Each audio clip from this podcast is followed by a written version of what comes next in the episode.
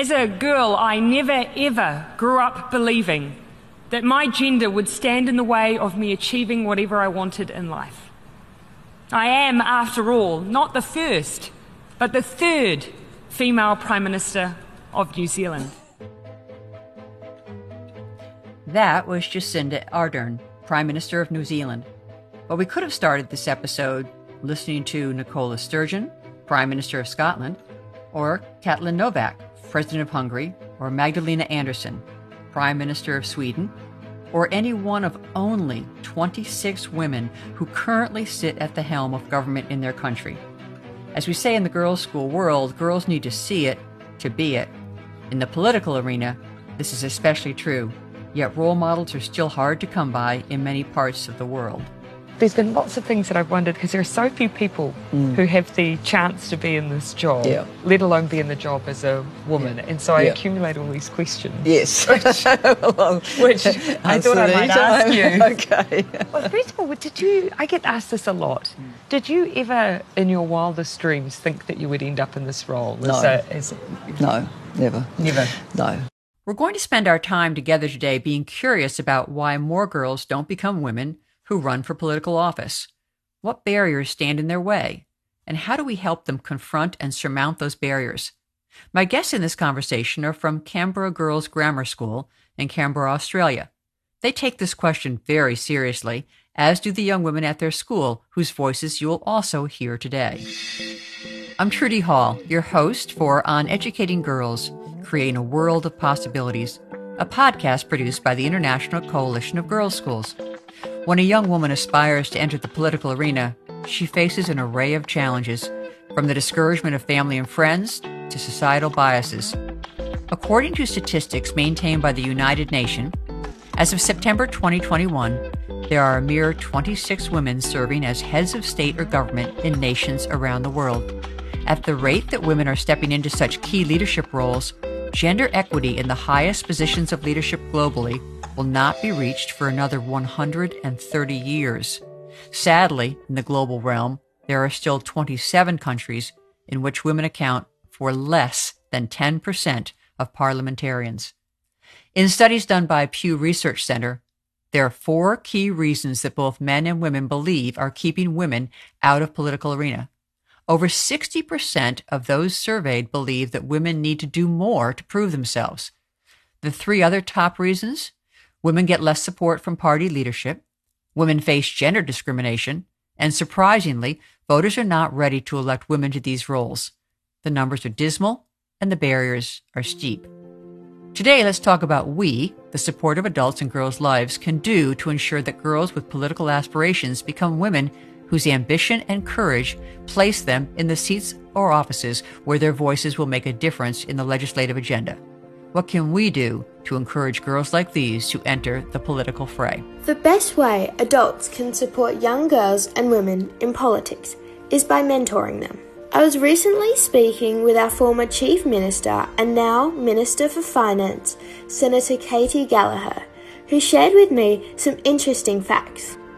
She stated how much Parliament has changed to make it more accessible to women it now has a childcare centre in Parliament. Caucus meetings are now undertaken during the day rather than at night. And the Labor Party has supported more female nominatings into safe Labor seats. The Senator finished our conversation with a very important message. Politics can change the world, so women need to be at that table.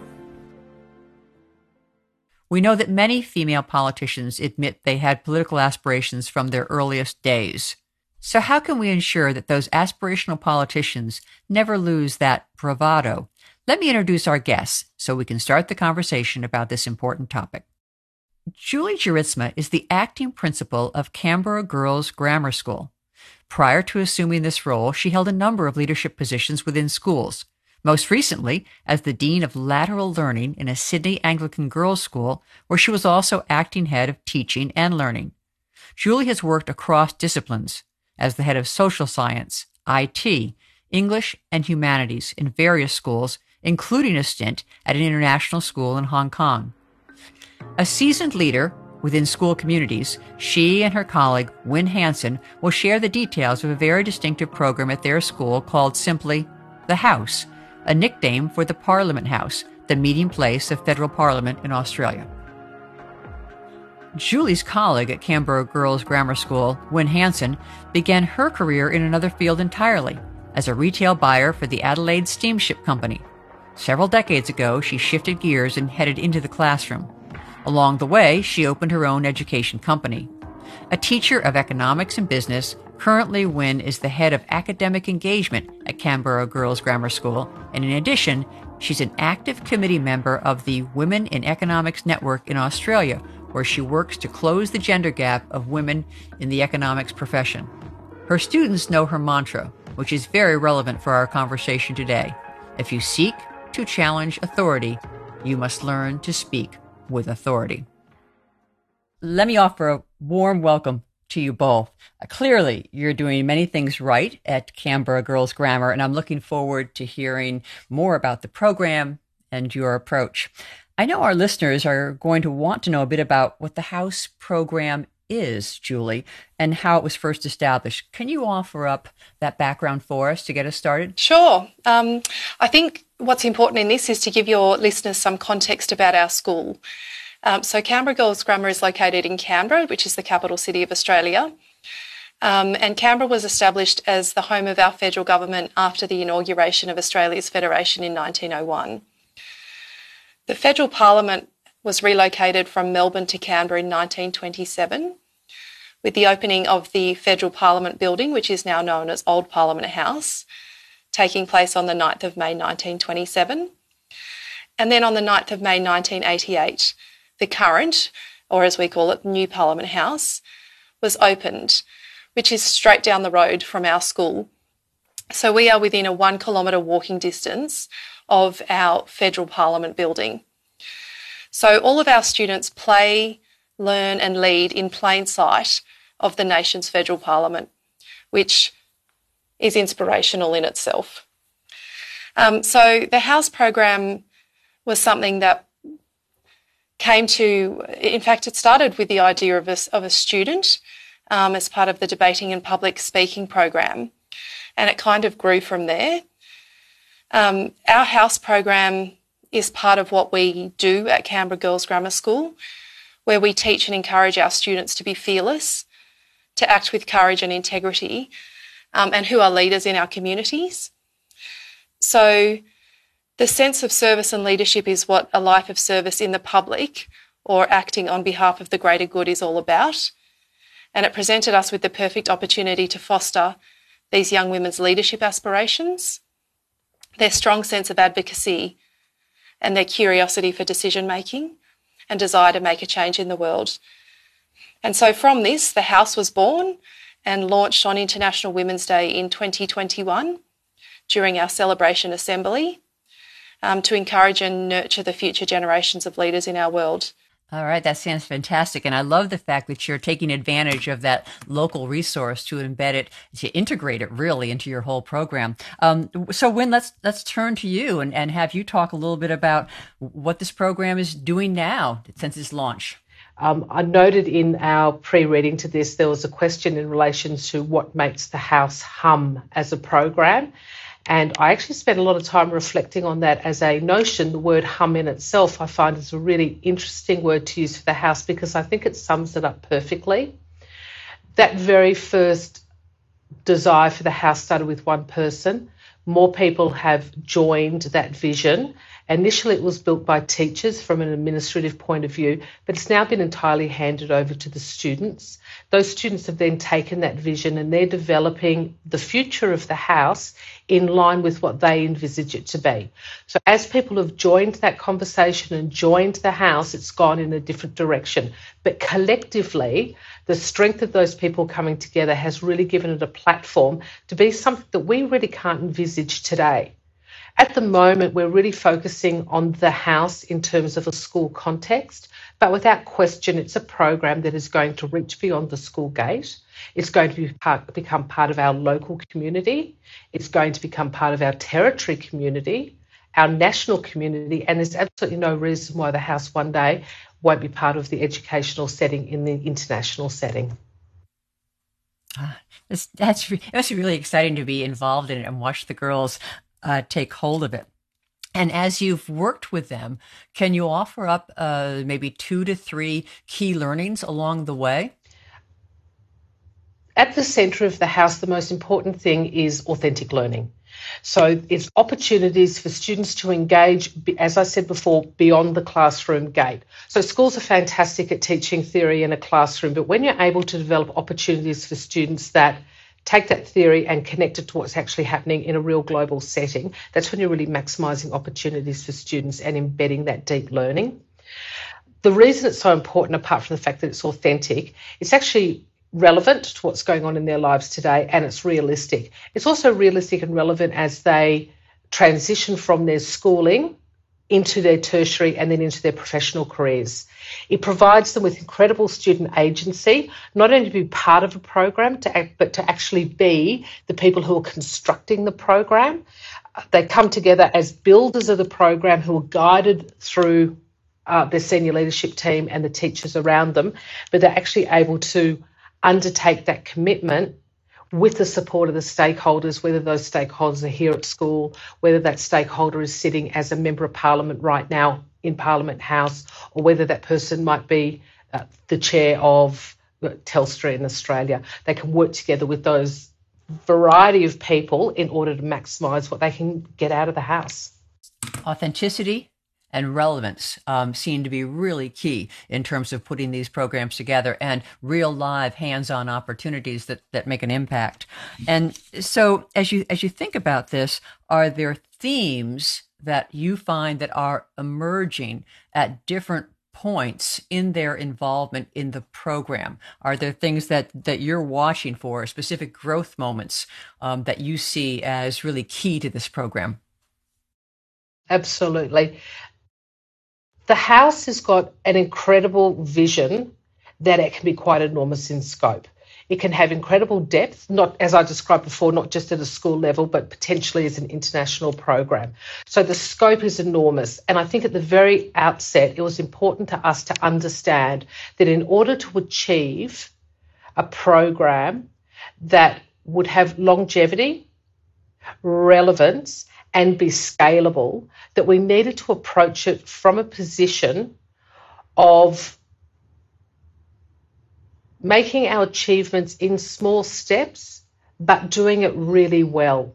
Understanding what the five year plan looked like, breaking it down into smaller steps, approaching each step, completing each step, and making sure that it's absolutely perfect in its iteration before moving on to the next step. It's really easy, and I think we all do it. Could all be quite guilty of getting really excited by a new project and running off, you know, full steam ahead and trying to achieve everything at once.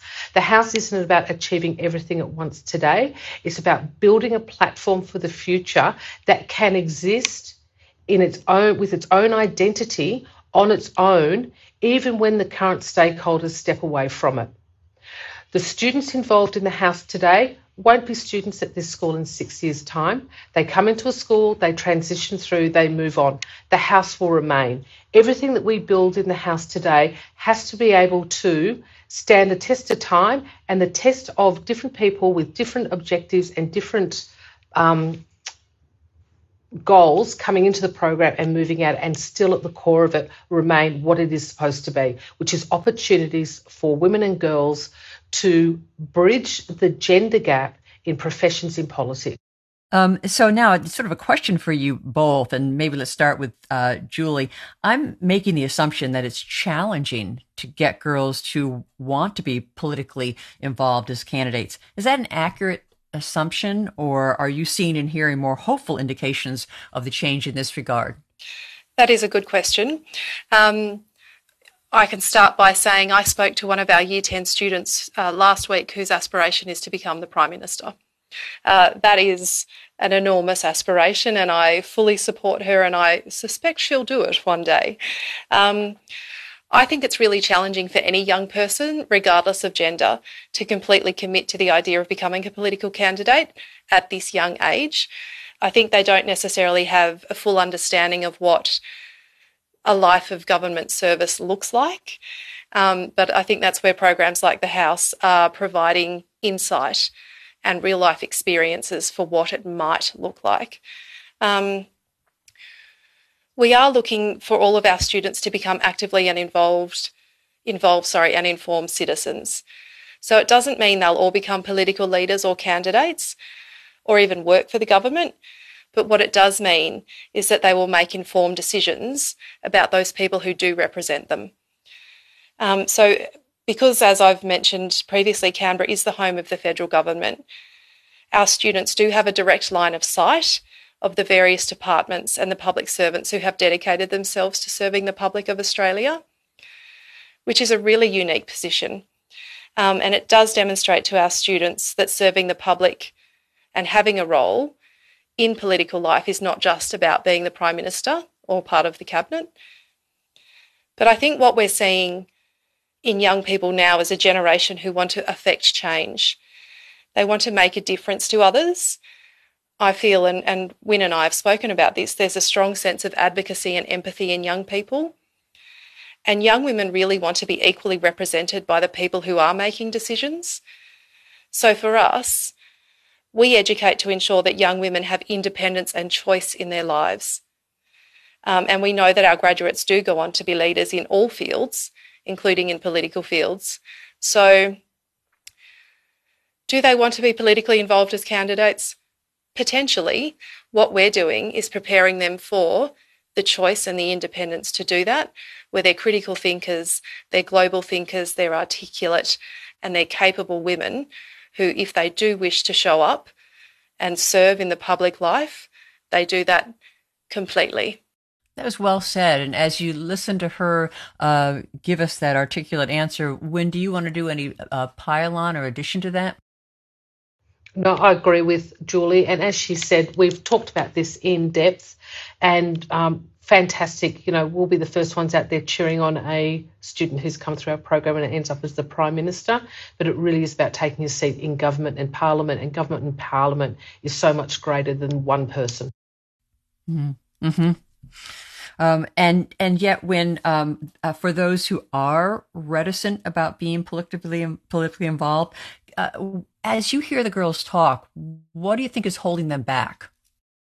Hmm, that's interesting. We've actually not found the girls to be reticent, and I think one of the reasons that is the case is that the structure of the House reflects and mirrors the structure of Parliament. And Parliament is not just the Senate or the House of Representatives. In order for our Parliament to operate on a daily basis, it's got it has six departments, and those departments include um, the engine room of Parliament House. It includes media, it includes communication, it includes Treasury, it includes uh, the Electoral Australian Electoral Commission. They all have to come together to deliver the ruling of the day in a country. So the House mirrors that. We've designed the House. And within the house, there are six different wings. And students identify and join a particular wing that is aligned to their personal interest. The six wings are the cabinet, the government, the vote, so that's the wing that looks after the voting and election cycles within the school, the voice, which is our school communication platform, the engine, the people who support the running of of the parliament, whether it's welcoming visitors, um, operating diplomacy visits, working with our stakeholders to align students with work experience opportunities. And then the last one is Treasury. And so the wing of the Treasury, the girls who are involved in the House, but they're actually looking at how they manage the budget of the House in order to meet the operational objectives that um, are devised by the Cabinet and the government. So the girls' reticence is really removed because every student can align an interest in one of those six different areas. Are you passionate about library services? Then you have a role in the house because you can become part of the voice and you can become part of writing articles and working with our resources in order to support the program. At the moment, we're in a fairly um, early stage of the House, and we are aiming to have about 10% of our student population as members of the House by the end of this year. But I envisage by the end of the program rollout over five years that 50% of our students will find a place in one of those wings. Certainly see why. I like the way you have um, set that up so that really it's almost impossible not to find a place where your talents can be put to use. You'd almost have to have an excuse that would be, um, I think, pretty significant uh, not to be able to be talked into one of those categories as being relevant to one of your talents that needs to come out into the universe. I want to share more of the voices of your girls with our listeners. These are the voices that should give us all hope in the years to come. Let's imagine how the world could look if this energy was at play in politics. I am interested in being politically engaged because we need to make change. We need female leaders with knowledge on current affairs and ideas on how to make change that people want to see on things like climate change. Personally, the role I would like to play is the big ideas person creating ideas and then making them more narrow to be achievable. I want to go into politics because for me, the opportunity to benefit people's lives and have hopefully such a positive impact is something that I really want to do in the future. I know there are many other pathways apart from politics, but politics has such a large impact on everybody in Australia. And to help in, in the world, and to help make a positive impact, on everybody is something that I really want to be able to do as there are so many people suffering and to be able to help or at least support those kind of people in Parliament is something that I want to do in my future. What kind of advice uh, can you offer to girls so that they can develop the, the thick skin that the political climate seems to require? What should they be prepared for? What skills should, should they have? How does that fit into the skills that you're um, giving them access to, or the, I should say, the lessons that you're giving them access to in the house? Um, I think what's important in developing a thick skin is really educating yourself. I think when you're educated, you have a voice um, where you can speak with authority. Uh, you're not second guessing yourself and you, you have confidence to be speaking. Um, being knowledgeable about global issues as well in something like the House is really important so that you can understand the perspectives of others and speak and represent others and uh, really know what you're talking about. Uh, we would also really encourage students to be involved in team sports. I think team sports very much help not just with collaboration and collegiality, but developing a thick skin because we don't always win everything that we show up for. Um, and we have to be good sports. Um, I think what's also important when you are looking or developing a thick skin is being passionate and knowing what your values are. So if you really understand who you are as an individual and you stick to what matters to you, things don't really stick as badly to you and they slide off a little bit more. So knowing who we are, which as we know for adolescents can be difficult. Um, and I think it's really important that we remind young people and the adults who care for them that adolescence is part of the development process. Uh, it is a period in a child's life between childhood and being an adult. Things won't always be easy. Friendships won't be easy, relationships will be strange, change will happen, but you do come out the other side. And we come out the other side often with a thicker skin or with an understanding of how we negotiate something, how we deal with somebody, how we communicate with somebody. Um, and I think those are important things to lean into so that we understand and develop that thicker skin. I think those would be my key hints.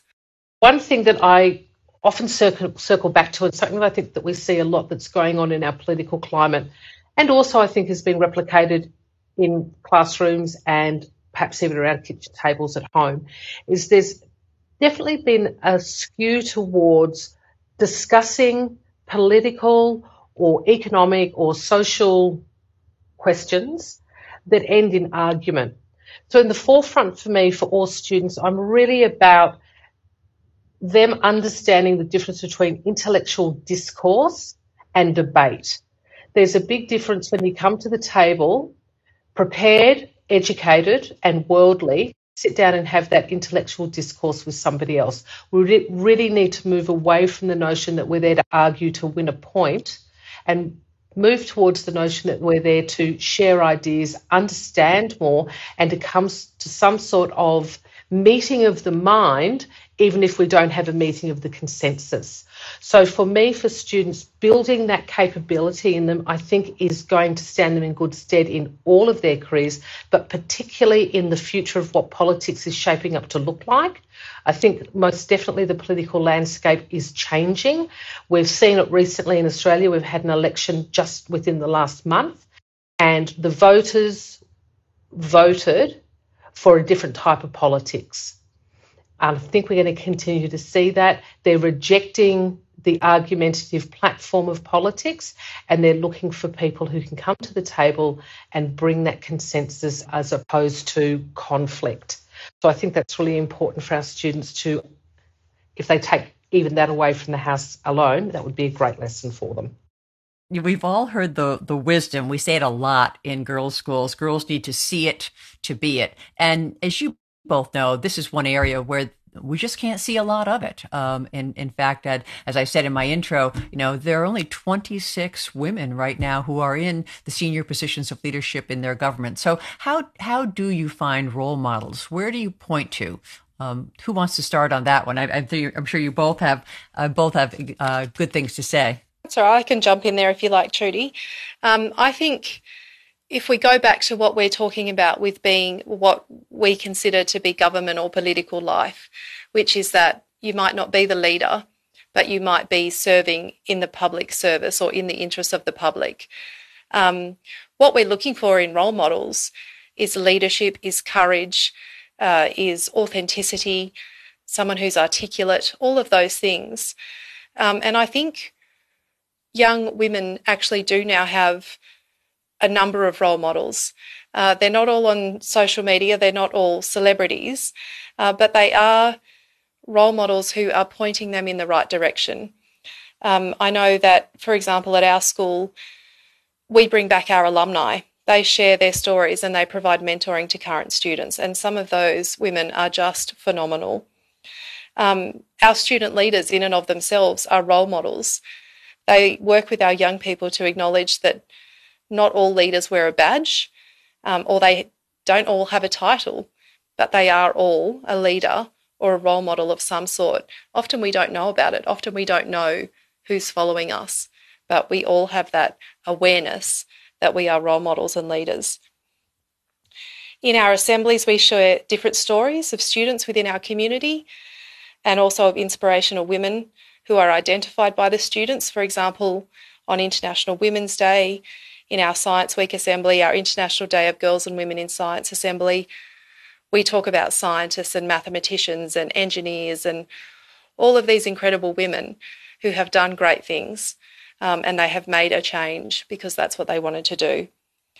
So I think our young girls are finding role models with the girl in the locker next to you, their mother at home, their grandmother, a teacher, a sports player, a scientist. And I think when I know when I'm speaking to young people, I find it really fascinating to hear from them who they're inspired by and who they look up to. And I'm very privileged by that. I find that learning about the action and influence of others is a two way street. These are young people telling me about inspirational women or inspirational members of the community. Um, and I, I just I feel very blessed to be part of that. Um, and I know that we have strong females out there who our girls are looking up to. And and actually, that gives me a chance to look back to the Win and ask her a question, which I'm intrigued by. I think you talked about this particular generation of girls. You just mentioned you're inspired by who they look up to. As as you think about this particular generation, Win do you see different trends in this regard? Mm, there's, uh, I've definitely noticed a difference in the the Generation Z coming through, and they are quite different to previous generations who I've taught. In particular, I note that there is a significant difference in their levels of empathy.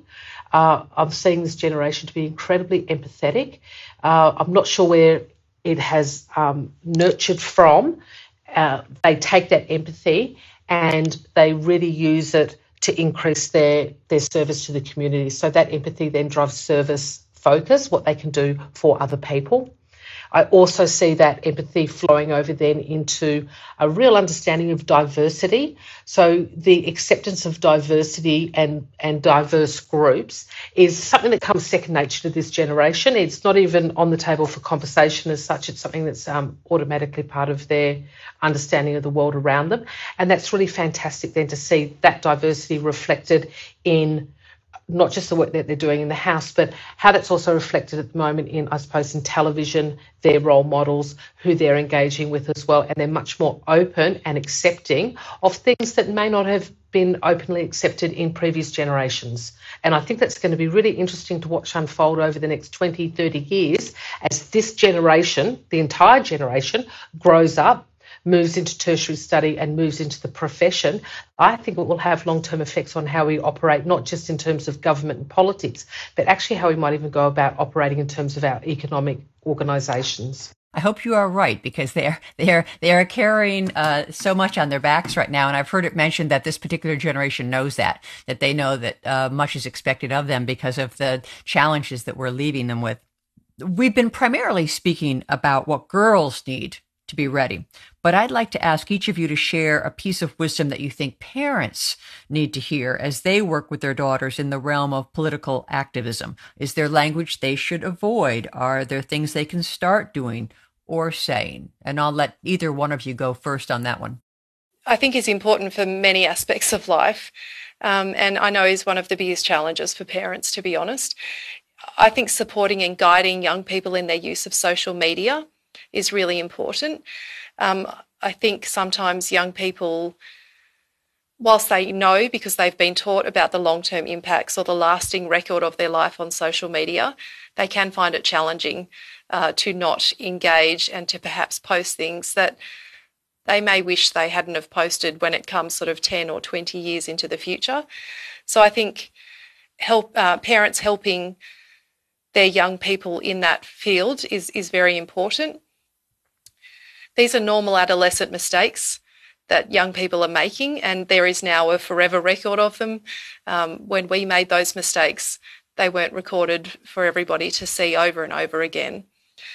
Um, I think it's important for parents to encourage independence of thought and appreciate that times have changed. It's no longer a case of in my day.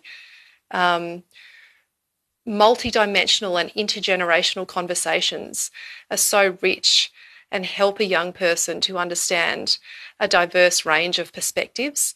And having those conversations where you're able to amongst your family um, is an incredible way of helping your young person to create a broader sense of understanding of the world. I think remembering as well that parents are the first role model. Um, so, what you do, your children are learning and taking from every day. Uh, and that's really important as well. Those are excellent tips. Okay, Win, your turn. Yeah, that's excellent. And a lot of those I would um, applaud and agree with entirely. Um, out of that, I'll probably pull out one thing that I'd like to expand on a little bit is allowing children to develop their own political views uh, those conversations that we have around dinner tables, that we have with our family, that we have in those multi generational settings, the listening to the radio in the car when you drive to work and hearing the news, the small implicit things that can go on in a house that can actually support your child in developing their own views is really important. Uh, we all know that when you're born into a household, you inherit a certain political uh, outlook. Um, and I think we'd all agree that that's the case as children grow up and their worlds become larger outside of the family and then outside of the school gates, they're then able to explore their own political beliefs. If parents are supporting them from an earlier age to do that, to discuss what they think about elections, to you know, unpack the recent unemployment results, if they're encouraging their children to have those conversations, they're encouraging them to become critically literate in their own political thinking. And if we can embed that with our young children, then we start them on a journey down that road um, in a really protected environment. Oh, that really well said, both of you, because I do think that this goes back to something that uh, Julie said early on. You know, this idea that really knowing who you are makes a difference when you head out into the universe, because then you're much more likely to be able to stand for the things that you care about, and and being able to start early on in that process, listening to the car radio on the way to work um, and the way to school make, makes a big difference in those conversations. Um, all right, so then let's let's shift. And unfortunately, I you know I've really enjoyed this conversation, and I could talk to you for some long period of time. But let's come to a close and ask each of you. It does seem as though both of you are keenly interested in ensuring that girls are ready to take their proper role in the world to lead whatever it is they want to lead. And as you think about that, um, I'd love to have you talk about why you think it matters for women to be in political office. How how do you engage them in that conversation so they know uh, it's a place where they should be? I think, as as you said, and I love this quote. You know, the first place to start is you got to be in the room. You've got to be in the room. Um, how do you talk about getting them to be in the room? Win, do you want to start with that one? Yeah, we we said earlier that of any decision making process for the girls is that they had to be able to do exactly that, Trudy. They had to be able to open the door, sit in a chair, and join the conversation. In the past, through history, we've already seen this happen. Women have been able to achieve all of these things and continue to do so around the world. So we encourage our girls to open the doors.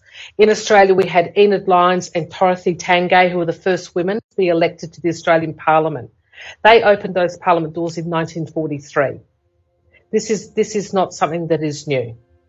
We've had women for decades sitting in the right chairs. Christine Lagarde, the French politician, economist, lawyer, the head of the IMF, incredible in the work that she did in terms of the economic downturn in the global financial crisis.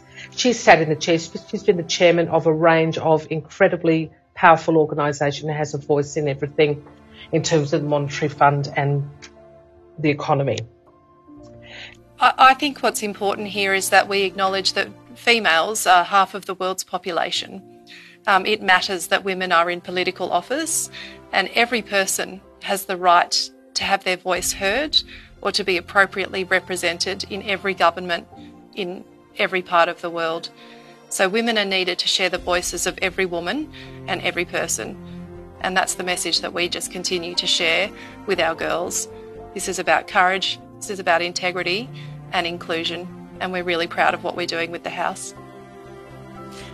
I think you should be really proud of what you're doing with the entire school. It's been a lovely conversation. I've learned a lot. I've learned a lot about uh, the kind of programs that need to be developed and how they should be developed, that they need to be authentic and they need to be relevant and they need to be intentional and they need to be embedded in the day to day life of the school.